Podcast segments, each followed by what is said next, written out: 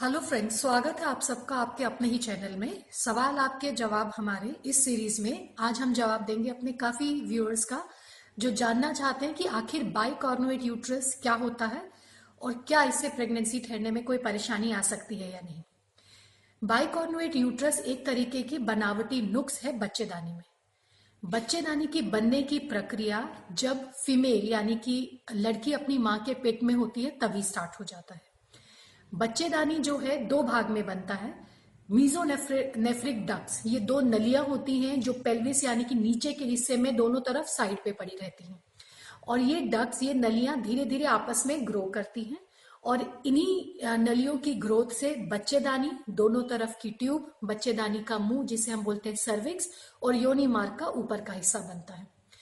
कभी कभी इन दोनों नलियों की ग्रोथ प्रॉपर तरीके से नहीं हो पाती है, जिस वजह से बच्चेदानी में बनावटी नुक्स आ जाता है। अगर हम देखें कि एक नॉर्मल बच्चेदानी कैसी होती है तो एक नॉर्मल जो बच्चेदानी होती है, वो होती है पियर शेप पियर शेप यानी कि नाशपति के जैसी, जिसकी ऊपर की एक बॉडी होती है, बच्चेदानी का एक मुँह होता है, जिसे हम बोलते हैं सर्विक्स और फिर साइड में दो फेलोपियन ट्यूब्स होती हैं। अगर डेवलपमेंट के दौरान ये फ्यूजन यानी कि जुड़ने की प्रक्रिया अगर ठीक से नहीं हो पाती है तो बनता है बाइकॉर्नोवेट यूट्रस बाइकॉर्नोवेट यूट्रस यानी कि हार्ट शेप दिल की शेप का यूट्रस इसमें क्या रहता है कि दोनों तरफ़ के हिस्से आपस में ग्रो करते हैं, लेकिन उन दोनों का जुड़ाव जैसा होना चाहिए, वैसा नहीं हो पाता है। इस तरीके के हार्ट शेप बच्चेदानी को हम बोलते हैं बाइकॉर्नोवेट यूट्रस और ये नॉर्मल बच्चेदानी से इस तरीके से अलग दिखता है।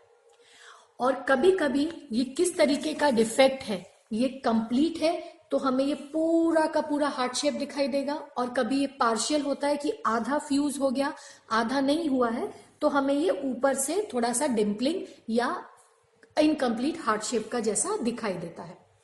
तो ये तो हमने जाना कि बाइकॉर्नोवेट यूट्रस क्या होता है और किस वजह से बाइकॉर्नोवेट यूट्रस बनता है। अक्सर लोग ये जानना चाहते हैं कि बाइकॉर्नोवेट यूट्रस से क्या उन्हें बच्चा ठहरने में परेशानी आएगी और अगर बच्चा ठहरता है तो उन्हें क्या सावधानियाँ रखनी है। ये डिपेंड करता है कि बाइकॉर्नोवेट यूट्रस कंप्लीट है या पार्शियल है। अगर कंप्लीट बाइकॉर्नोवेट यूट्रस है तो बच्चा ठहरने में बहुत परेशानी आ सकती है और बच्चा ठहरने के बाद मिस कैरेज यानी कि गर्भपात होने का चांस बच्चे की एबनॉर्मल पोजीशन यानी कि बच्चा नॉर्मल जगह बच्चेदानी में ना लेकर के उल्टा या आड़ा हो सकता है। टाइम से पहले डिलीवरी होने की संभावना, बच्चे का वेट कम रहने की संभावना और सिजेरियन होने की संभावना बहुत ज़्यादा हो जाती है।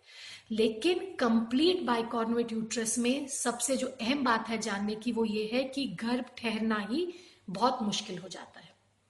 जबकि पार्शियल जो बाइकॉर्नोवेट यूट्रस होता है, उसमें ज़्यादातर केसेस में ये देखा गया है कि गर्भ ठहरने में कोई परेशानी नहीं होती है। लेकिन गर्भ ठहरने के बाद गर्भपात की समस्या या बच्चे की एबनॉर्मल पोजीशन होने की समस्या या उसका वेट कम रहने की समस्या टाइम से पहले डिलीवरी होने की समस्या, ये सब ज़्यादा हो जाती है।